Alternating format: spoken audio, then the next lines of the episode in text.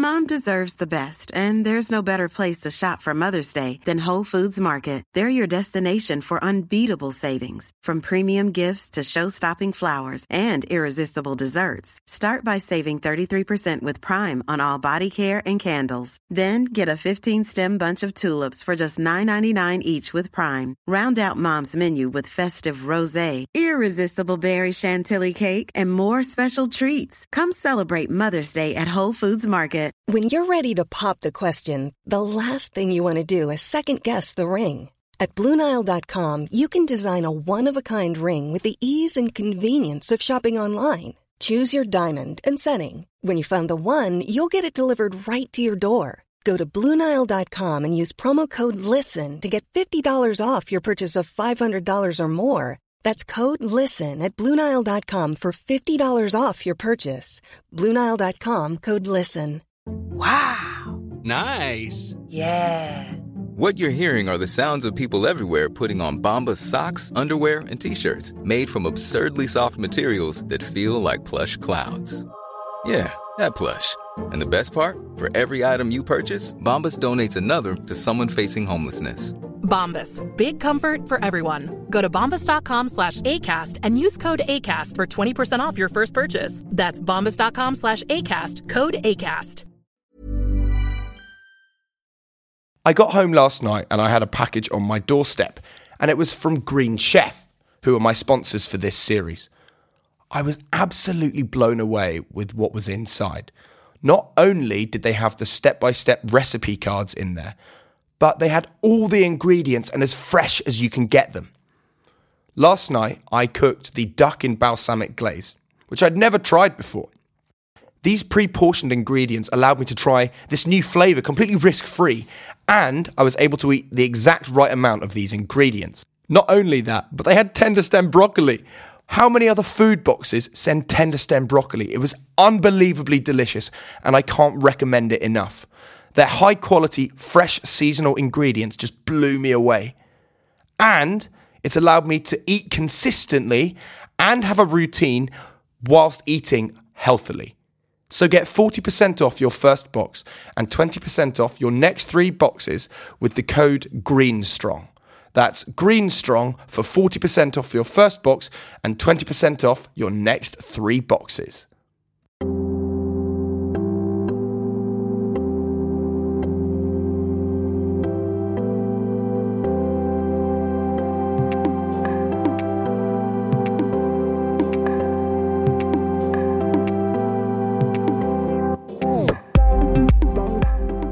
Hello, and welcome to this episode of Headstrong. We're currently in season seven of the podcast, and we're well underway. My name is Louis Strong, and I talk to a variety of guests in the public eye about their lives and their careers. I want to talk to them to understand a greater depth of the word headstrong and what that word uniquely means to them. But to me, it means to believe in yourself to talk about your vulnerabilities and reinforce your self worth. Joining me on this episode of Headstrong is actor Martins Imhangbe. I spoke to Martins just before the release of Bridgerton Season 2, which is highly anticipated. I talked to Martins about his experiences in the acting industry and what rejection is like as an actor, which I'm all too familiar with. So I really hope you find this episode inspiring and engaging. Martins, thank you very, very much for joining me on Headstrong. How are we doing? I'm good. I'm really, really good. Fantastic. Look, we've got yeah. a great deal to talk about. Um, more from my end, probably. Um, not least of all, the world of theatre, uh, Shakespeare. Naturally, mm-hmm. I want to talk about Bridgerton and season two and where things are going. But I want to go through things chronologically with you, right. uh, if that's mm-hmm. okay. So I want to start at the very, very beginning, which is, of course, in Nigeria, which is yeah. then followed by Greece for five years, and then followed to moving to the UK. Yeah. What was that experience like moving at such a young age to various places? What did it that feel like as an individual to you, and a sense uh-huh. of belonging? Uh, I guess I didn't really know any different. You know, um, at the time, you just go along with the flow. Your parents say, you know, we're going here, and then you just go.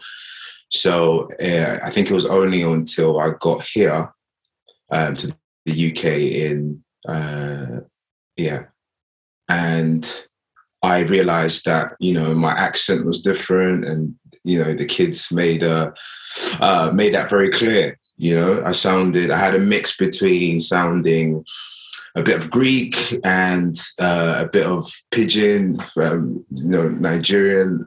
Um, so it was it was a whole mix.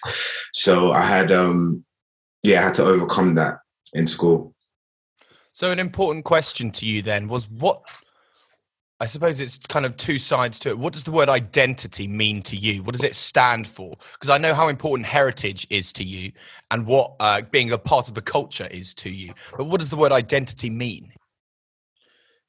Identity means to me what you identify with, you know, what you connect with as an individual, what resonates with you. Um, I don't think it's necessarily where you were born or, you know, your your family. I think it's what you sort of connect with as an individual. Um, so it's quite a unique thing. So I don't think you can. I don't think anyone can label that on you. I think it's whatever you sort of go. Okay, this is this is who I am. This is who I want to be. So it's part of identity uh, value. Yeah, because you. I think you place value in it. I think so. Whatever you kind of value, love, care, you know, you you you resonate with and, and it becomes part of you. So in that childhood then that you experienced and all that you ever knew, what were the key values that you were brought up on? Because I know that you were brought up mm. in uh, with the church, and yeah. that was very important. So what what were the key values of that, and for you, and maybe some of the things that have stuck with you through that? Yes, uh, kindness, I think it was very important to be kind growing up and smile and be be friendly and um, yeah, be. But my parents are very open in terms of they're very hospitable. They they take people in and look after them, and we've had a lot of family members and friends who have passed through and stayed in our houses, and so there's always a sense of um, yeah, being open and taking care of others and just share kindness, you know? Yeah, is that and that that extends not to just family and friends, to anybody. Yeah, just anyone. Just like you know, in the Bible it says, "Treat others how you'd like to be treated." So I think that really resonated with us as a family.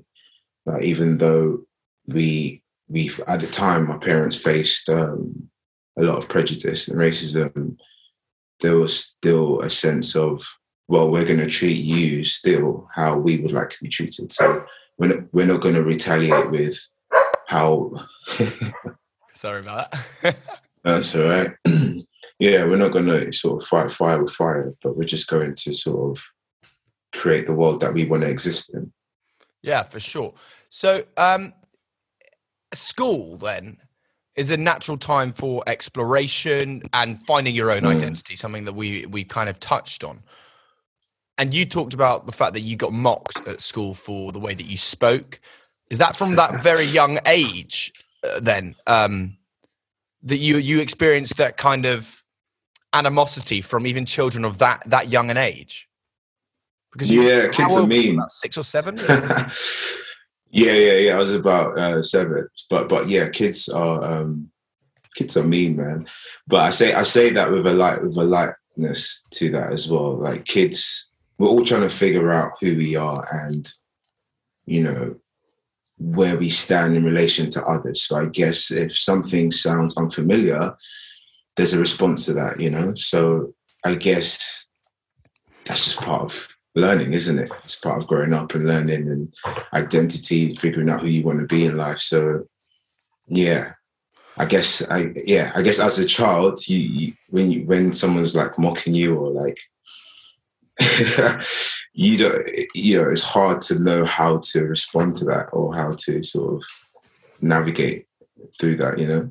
How did you respond to it well um, i'll tell you one story i remember i was in um, i think it was the first school i went to and um, this there was a there was a, a, a girl in the class who sort of made fun of my accent. I think she she brought it to the attention of the whole class, and everyone laughed. And, and I just remember seeing a, a scissors. I remember it was like a it's very specific. It was like a um, the green and yellow scissors. I think it was for the people who understand it. And I remember taking that and just cutting off a bit of her hair.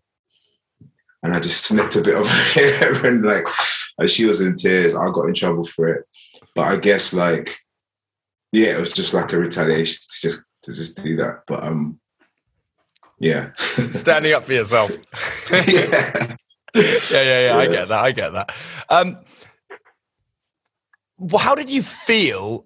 And in terms of finding yourself at school, when did you kind of go, okay, now I'm, I feel I know where my tribe is, my what, where I'm a part of, because school is a time for exploration, trying to be a part mm-hmm. of this kind of group, that kind of group. When did you feel settled in what you knew you felt you stood for? Um, it constantly changes it constantly evolves. I, I still don't feel like i know exactly you know like i feel like i have i have a response to things and i, and I respond to things um, based on emotion and based on you know the moment. But like i think i think for me to answer your question i think it's an ongoing venture. I think like the way the world is constantly shifting and I feel like I'm constantly learning about the world I'm in and who mm. I am, and and that's constantly shifting. So I guess it's important to, you know, be like water. yeah, yeah. you sure. know, be like water, adapt, and yeah, don't feel like you know it all because sometimes you feel like you know everything or you know what you know and you know and you figure out that you don't you don't really know anything we, we, we don't really know anything you know, we're constantly learning. So I think being an being open to that is very important for me. I always think I like to think of life being the experience uh, and using the past experiences as the learning, um, which yeah. I think is really important. With school, then you your first. Can you remember the first piece of theatre you went to see? Mm that I went to see or that I was a part of? The one that you went to see, because where, where did that see. love start? Where did that kind of passion for theatre start and derive from? I think I think it started when I. Do you know what? It started in television. Okay. Acting for me started in watching films and watching TV and movies. That's where it started. In terms of theatre, I think the first thing that I can remember seeing I must have seen other stuff, but that very that I, it was Brother Size, the Brother Size um, by Tarell Alvin McCraney, and that was at the Young Vic Theatre. So I remember seeing that and seeing um, three black men on stage and just like expressing love, expressing um, pain, and and just a mixture of emotions and and it wasn't just like it wasn't stereotypical. It wasn't um, yeah, it, it, was it was born out of love, and I think that sort of resonated with me a lot. Well, it's a great theatre known for bringing some great pieces of work, um, of course. So, what was it about theatre then, or what is it about theatre that makes you want to pursue that experience in the the kind of live phenomenon of of the art, if that makes sense? So, what is it about um, theatre? So, you know, when I when I'm on stage, I enjoy that continuous buzz night after night of somebody else watching it for the first time.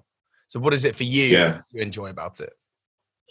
Uh, I, I, like the audience interaction. I, I, love knowing that the audience are experiencing it for the first time. Um, I like the idea that it's going to be different every night, even though it's rehearsed. It's, it's there's still there's you know it's slightly different. Um, and I, I, love the idea of collaborating. I love a group of people coming together to to tell a story and to but but to to have each other's back. You know, on on stage, you, when it's really worked for me is when I felt like the the the cast and the the crew they've all we've all had each other's back. Um, despite what may happen, you know, someone might forget a line or some, you know, the light might go out but there's a sense of like um, unity. You know, there's a sense of like, okay, we're in this together in order to to tell the story. I think Yeah, it's for sure. beautiful. Yeah, Mm. absolutely. Yeah, that that real sense of community and family with a, a cast is really important on Mm. stage, isn't it? Absolutely, absolutely. So talk to me about drama school then, because you, Mm. you, le- it, I, I'm not. I'm genuinely not being rude in the sense that you, when you left school, you didn't have the best grades in the world. yeah, I didn't. No. So you were left in a kind of a situation, a predicament where you went, "Do you know what though, I'm going to fulfill this and I'm going to follow this through. And you auditioned Yeah. for drama school, but it didn't go well first time around, did it? No, it didn't. It Can you tell me? Can you tell me about that experience? What happened that first time? Um, the, the, what, the first time I didn't get into drama school. Mm. Yeah, um, I think the whole the, the whole concept of drama school was very new to me. I only knew about university, so I, I didn't I didn't really know what I was getting into. But I knew that I I didn't want to do written work. I felt like I was more practical. I didn't I wasn't mm, you know I didn't want to be writing essays. But even at drama school, you still have to write essays, and you know it's still very academic. Um, so it didn't really hit me that hard because I didn't know what I was sort of getting myself into. But I had a teacher called Lisa Stubbs who suggested that I, I in the interim, instead of me like going to get like a, a, a job, um, she recommended that I do technical theatre. So I got into technical theatre, and that really solidified my love because I, I learned about everything. I learned about behind the scenes. I learned about how, you know, a set is constructed. I learned about the lights. I learned about everything. So my appreciation for theatre was was very deep rooted uh, as a result of that. So going now reapplying for drama schools, it just gave me another I don't know, another lift because I was like, okay, now I, I I get it, and there's a new appreciation for the craft as a whole. So I was in a, I don't know, I felt like I was in a more equipped um, place to be able to go, okay, cool, I'm I'm going for it. Um, yeah.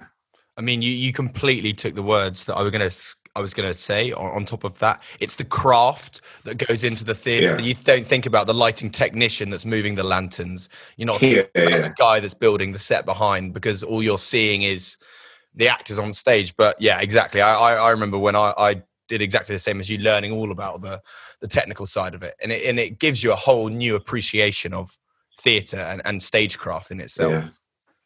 Absolutely. So is it fair to say then that you tackled that initial rejection with seizing further opportunity then to further your development and education of the trade that you wanted to be in? Yeah, yeah, yeah, yeah, absolutely. Um, yeah, just continuing, continuous learning, and and um, yeah, I guess I guess that's always been sort of my thing. I've just always been sort of trying to go with the go with the tide kind of thing, and just instead of just sitting down and going, "Oh, c'est la vie," I felt it was important for me just to keep keep moving. So I have a question for you uh, as an actor. I'm Yeah. very familiar with rejection, and that's part of the job. Uh, what's your experience with rejection? How do you cope with it and deal with it, perhaps differently from the start of your career to now? How have you matured into that, and how, how do you tackle it? Oh man, it's it's ah, it's been a a, a uh, what's it, a roller coaster kind of thing because I I'm still I'm still sort of tackling it and dealing with it, and I guess I have to remember that. Do you know what it is? It's, it's all about perspective. And I'm learning a lot about perspective in life. And it depends on how you want to look at things, you know, and what you, you decide to focus on. And these are things I tell myself. And I just say, you, you know, auditions are a, an invitation. They're an invitation to collaborate. And it's figuring out whether that collaboration will work out. It's, it's easy to, oh, to take it as a personal thing when you don't get the job or when you someone says that, okay, this isn't going to work. So you go away and you go, oh, because I'm I'm crap on, you know, I didn't work hard enough or I didn't. So you beat yourself up. Whereas it just means that the dynamic just didn't work. It's just the, it's just not this project, you know? So I guess it's how you decide to look at it. And sometimes I get attached to things, get attached to projects and I, I love to do it. And I think that's a good thing because it means that I know what I like or I know what I appreciate. And if I don't get it, I'm happy that it's being made. I'm happy that someone is doing it. And, and I think for me, that's important, like to, to sort of crush that ego thing of like, oh, it should be me. Because sometimes we're not, we, sometimes deep down, we know that someone else might be better suited for the role or, you know, as much as we'd like to do it, but sometimes we have to be sort of, we just have to shift the perspective and go, it's not to do, it's not always to do with us. It's to do with the dynamic and whether it works and, and make I suppose that. that's also just a general, really, really good uh, uh, perspective on life itself because we're so um, self-centered in a way because uh, we, you know, we only know our own mind. We're so uh, inward-looking, and we think that ultimately, when you're walking down the street, you, street, you think everyone's looking at you when actually they're probably Yeah. thinking exactly the same. Yeah. And you're absolutely yeah, right. When it comes to auditions and theatre and film, TV, whatever, there probably is someone better than you. It's whether the person who's casting it or the director, the producer thinks you're the one who's right for the role. And I, you know, Mm. it's whether you look right. Everyone who's going up for the audition can most definitely act. Let's be honest. Right. Um, Right. So it's whether you fit for it. And actually, that's a really good perspective in the sense that, you know what, if you do care about it, at least it is still being made. And that's something that Mm. I can then experience. Yeah. Uh, that's really interesting. Yeah. Yeah. like yeah. it. Feel it. Yeah. Thanks. Yeah. Um, so you've done a, a number of theatre shows uh, and in a number of countries as well, I might add, yeah. which is quite cool. What has been your favourite theatrical experience to be a part of to date? oh, wow. That I know that's a horrible question. Wow. That's a very horrible question. Like, ah, my God. Or, or Um, maybe then a particular moment where you went, or, and I'm sure this happens a lot, a particular moment where you went, this is why I do theatre. If there's anything that can stand out to you in all these Yeah. productions and all the, the nights that you've done shows and the audiences that you've done it to. I think I'd have to say Lion Boy. I did Lion Boy with Complicité, and that was like I think that was my second job out of drama school. And um, I remember getting the role and thinking, "Whoa!" I just landed like a a, a, a huge role. Um, I'm working with Complicité and playing the lead, and it, it, it felt quite overwhelming when I first got the role. And and again, it's perspective. So I had to shift that perspective of like that um, imposter syndrome, Mm. feeling whether or not it, you know that if I'm capable of doing it. And I just had to sort of just dive in, just deep end, just dive in straight into the deep end and see what happened. And um, one of the most memorable experiences was, I think it was the second preview or the first preview, where it the performance, I don't know, the show clicked in place. There's that beautiful moment where it just falls in, like all the rehearsals that you've been doing, all the doubts and everything, and it just clicks in place.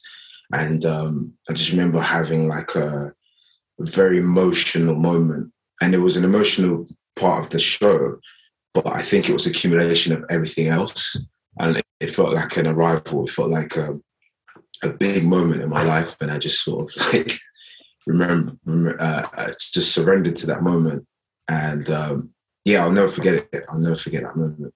It was on the tricycle. It was at the tricycle theatre. Yeah. That's that's really really cool. And I suppose in a similar breath, then there must be nights where perhaps an audience just doesn't click, or there's an energy that's lacking, or something. How do you you personally? What's your strategy for when you come off that stage and it maybe hasn't as gone as well as you'd like to, to have gone? From maybe from a personal perspective, from a company Mm. perspective, or the audience just didn't feel right. What's your strategy to bounce back for the next night? How do you cope with it? How do I? co- Uh, I just overthink, man. I get into, I get into my head and I just overthink so much, and um, it's not good. It's not good because I, I because you will never know. You will never actually know the answer. And I think that's one thing I got. I have to remind myself that I'll never know the exact answer as to why it didn't it didn't click. You know, um, yeah, I, but I, I, you know, go to the bar, you have a drink, you catch up with mates, you try to pick their brains. You know, you know, what was it tonight? Did you guys enjoy it? you know, um, but yeah, you just, I think, yeah, yeah, you'll never know. I just feel like you'll never know. So yeah, yeah, sure. it's one of those so, things. Yeah. While we're on it, then, so what's your? You, you mentioned going to the bar, whatever, and stuff. Mm. Is, do you do anything yourself to kind of maintain your own well-being as well because uh, you talk about perspective how do you maintain that perspective i i try to get early night but it never works i try to talk to friends and family but it doesn't really work i think what what helps as well is if i'm if i'm for example like working at the young vic i was able to like walk home so it was nice to to to walk home or or walk until I get get a bus or just go for a walk. I think it's quite a nice way for me to like decompress. Yeah, I like that a lot. Mm. Yeah, yeah, yeah. I, so, I, taking a walk and in your own thoughts, having a think about it. Yeah, I like that. Yeah, but just by yourself, because sometimes it can be overwhelming if you're with other people and mm. um, managing those energies. But like if I can find a moment for myself at the end of the night or after the show, I think it's quite nice. So kind of like a moment of self-reflection and yeah. on yourself. Yeah, yeah, yeah. I like that a lot. Yeah. Now, something that I want to touch on very briefly is I know that you're a man who loves Shakespeare, or at least mm-hmm. is, is well versed in it as well. Yeah. I've I've ex- I've been working with children a lot recently, uh, and mm. a, a, question that's often thrown around is why do we still study Shakespeare and what's the relevance and importance of it now? And I know that perhaps with a lot of kids, you know, these the millennial children, I will go with, mm. Um, they have this kind of attitude towards it. What would be your personal response to that and the kind of importance of Shakespeare if you think there be such a relevance? Mm. I think I think the themes are timeless. The themes are still relevant to today. You know, betrayal, love, um, all that stuff. I think it's still very current. You know, I think the barrier is the language. The barrier is just the the, the verse and understanding it. Um, and I think once we get over that, I feel like it's, it's accessible to to everyone. I think anyone can find something like could find themselves in a Shakespeare play. You know, whether it's Romeo and Juliet, whether it's Macbeth, or you know, we we know these people. Uh, I remember seeing a production in South Korea, and I didn't. There was no subtitles. I didn't know what was being said, but I felt I I I I knew those characters. I knew those relationships, those moments. You know, whether it's someone meeting someone for the first time, and you know, negotiating their friendship. I, I understood that. So I think once we get over the barrier of the the language and um, I think it, I think it's yeah it's accessible to everyone because it's hard because some, there's a form to it and I think that's what that's what I struggled with at drama school because the, it felt very um, stiff it felt very um, methodical? uh, yeah you know like you had to stick to this verse and if you if you're out of the verse then it, you know it all falls apart. And I, and I feel like these are things that as much as people want to pay homage and be respectful but i feel like it doesn't determine whether the audience resonate with it or not because half the audience don't know what verse is you know they don't know about the dum the dum the dum they just they just go in there to see organic relationships and moments, and you know. Go on then. Put it to you. What's your favorite Shakespeare show? My favorite Shakespeare show, probably. Uh, this is a hard one. It, it's either Hamlet or Othello. Oh, yeah. Do you know what? I remember seeing Othello at the National Theatre with Adrian Lester. Did you see that? Yeah. Yeah, oh. I saw that. Yeah, yeah, yeah. Awesome. And who else was it? Rory Kinnear. Oh, that was Rory great. Kinnear. Mm, brilliant. Brilliant yeah. show, yeah.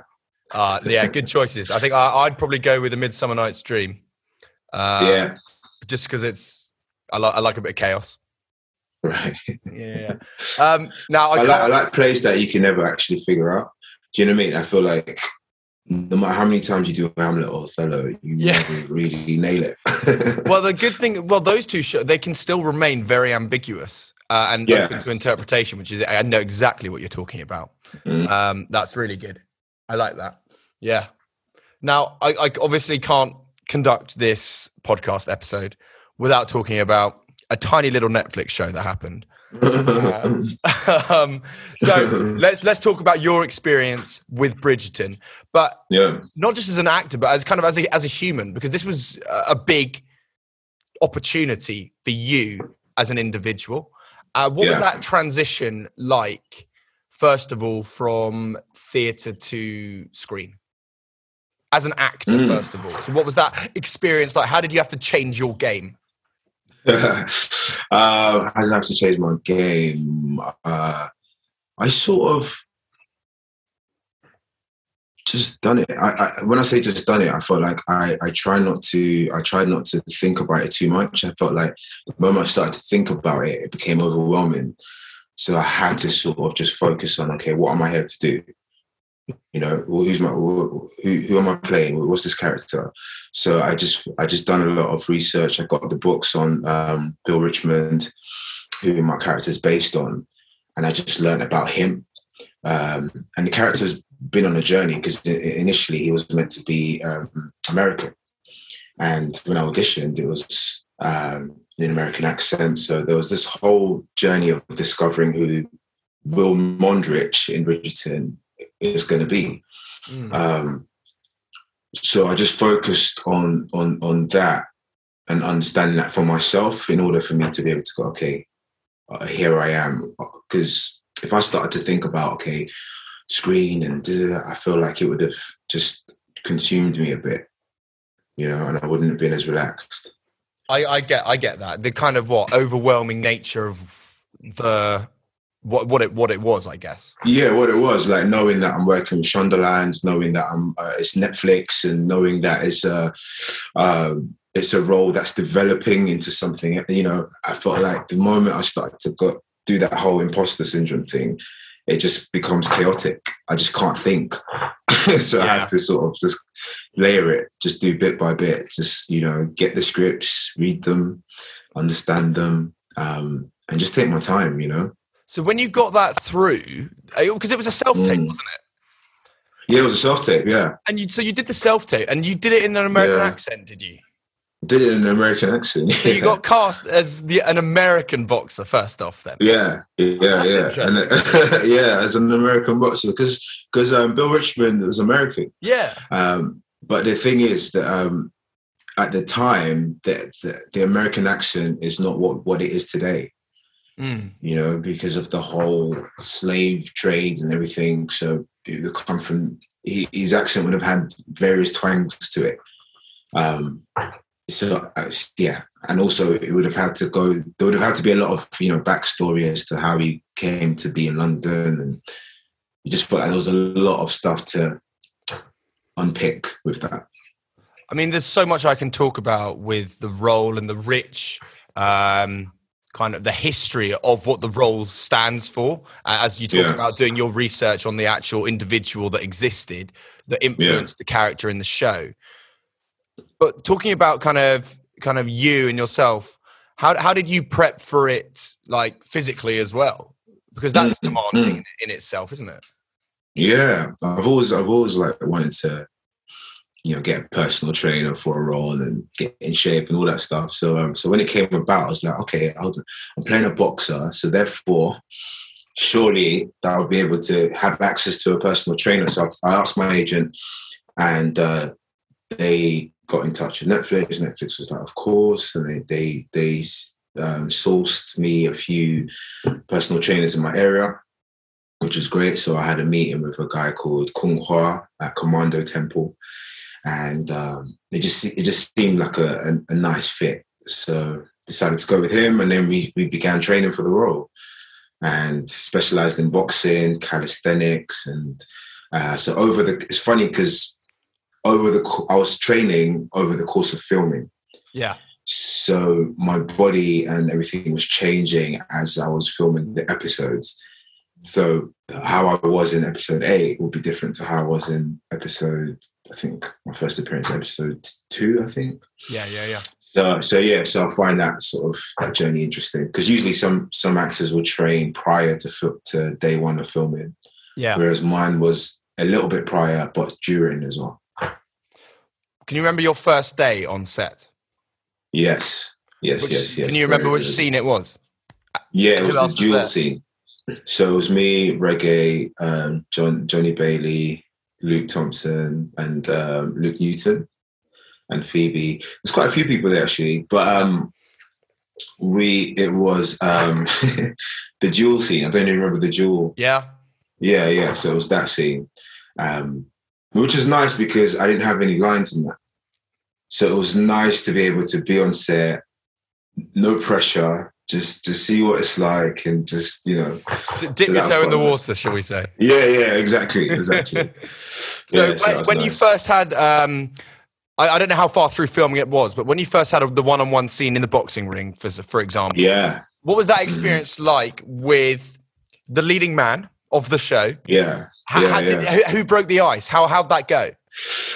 Um, well, Regé is a lovely man, so he sort of introduced himself, and and um, we have a lot of mutual friends, so we just vibed. We completely just clicked and vibed, and um, and it was nice because there was no there was no ego, there was no sort of.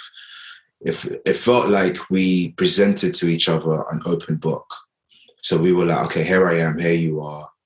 Let's make the best of this you know let's let's like let's collaborate. And um, and that's all it was. We would, we would check in on each other and you know ask each other questions about scenes and ideas that we had. We would call each other up text each- like it just felt very collaborative. So it was um it was nice. It didn't feel like there was um a rank or anything like that you know? Obviously there is on paper but, Yeah, but yeah. on set on set it was just like yeah we're just friends. Just bounce off each other as well, I guess. Yeah absolutely absolutely That's really really cool. Now, yeah so is it? So can I? Would it be fair enough to say then maybe during Bridgerton season two filming we could just organise like a fight between you two for the next James Bond? that is such a funny conversation. I love, I love the, the whole James Bond Yeah, I know. thing of like who's going to be and stuff, and then I know. Literally. yeah, Oh god. I know. I'm, not, I'm, I'm not even going to touch on it anymore. yeah. So is the, He'll is be, the great. He'll be great though. He would be awesome. I know he would. Yeah, be he'd awesome. be awesome. He'd bring a Yeah, it's, yeah. he'd bring a certain suaveness to the role, which would be Mm, almost effortless as well. Yeah, I can see that happening. I can see it happening. Fingers crossed. Maybe you know something Yeah. that I don't. Maybe I do. Maybe I don't. So, yeah. um, is the bromance is real off off screen then as well? So have you spoken to him recently? Yeah, yeah, yeah. Um, yeah, we text, uh, but rarely. But we do sort of like there is the friendship is still is still there. You know. That's strong. Yeah. That's good. last last time we were together, we were at the, we were at the GQ Awards. Oh yeah, nice. Um, yeah. When is season two filming? Oh, it's already it's already wrapped. You've wrapped it already.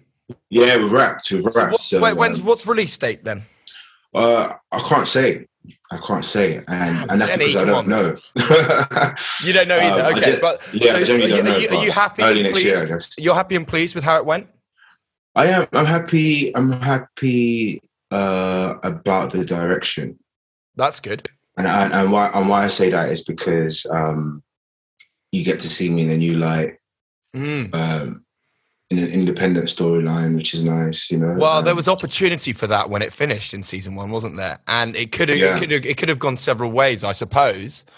Um, mm, That's good that you're pleased with it. yeah, I am, and I and I feel like it's sort of like a, a long term thing as well. Like it's it's yeah. You said slow burner, but like it feels feels nice. Feels good. it's got. We'll put it this way: there may well be further room to grow into the character. Absolutely. Absolutely. Yeah. I love that. Longevity. Exactly. Yeah. So, looking further on from from this tiny little show that Netflix produced, um, what what other opportunities have come your way? Are you excited about the future? What can we look for in 2022 other than just this? Um, I am. I, you know what? I've been doing quite a lot of varied work. So I've been doing a bit of radio, some voiceovers. I've been doing a few things on that front. Um, in terms of other major projects, I can't. I can't really. I can't speak on any of that. But um, yeah. But it, next year feels very exciting. It feels like. But yeah, doors have a lot to look opened. Absolutely, I'd say so. Yeah. For Well, that's sure. that's incredibly exciting. That's really, really yeah, yeah, yeah. So Thank you. as we, as we get towards the the end of this, I want to ask you a question that I ask every guest that comes on. What does Yeah. the word headstrong mean to you? Mm. Mm. Headstrong for me would be commitment, committing to an idea of something you have in your head, you know, and committing to it and believing in it and going for it, really. Lovely. Martins, Yeah, thank you so much for joining me. I really appreciate Thank it. Thank you so much. Um, yeah, likewise. Uh, and have a lovely, lovely uh, rest of the festive period. Thank Uh, you. And I wish you all the all, every success in 2022. Yes, yes. You too, man. Thank you so much. Appreciate Thank it. you. Thank you very much to Martins for joining me on this episode of Headstrong. It was great to sit down and talk about one of the biggest TV shows from last year and the hotly anticipated show of this year out soon. So I hope that you go and catch the show. If you enjoyed the episode, go share it with your friends, share it with your family, and indeed leave a rating and a review and subscribe so you can get all the episodes of Headstrong that are coming. Until next week, then, where I have another guest to chat about their life and their career, but notably what Headstrong means to them.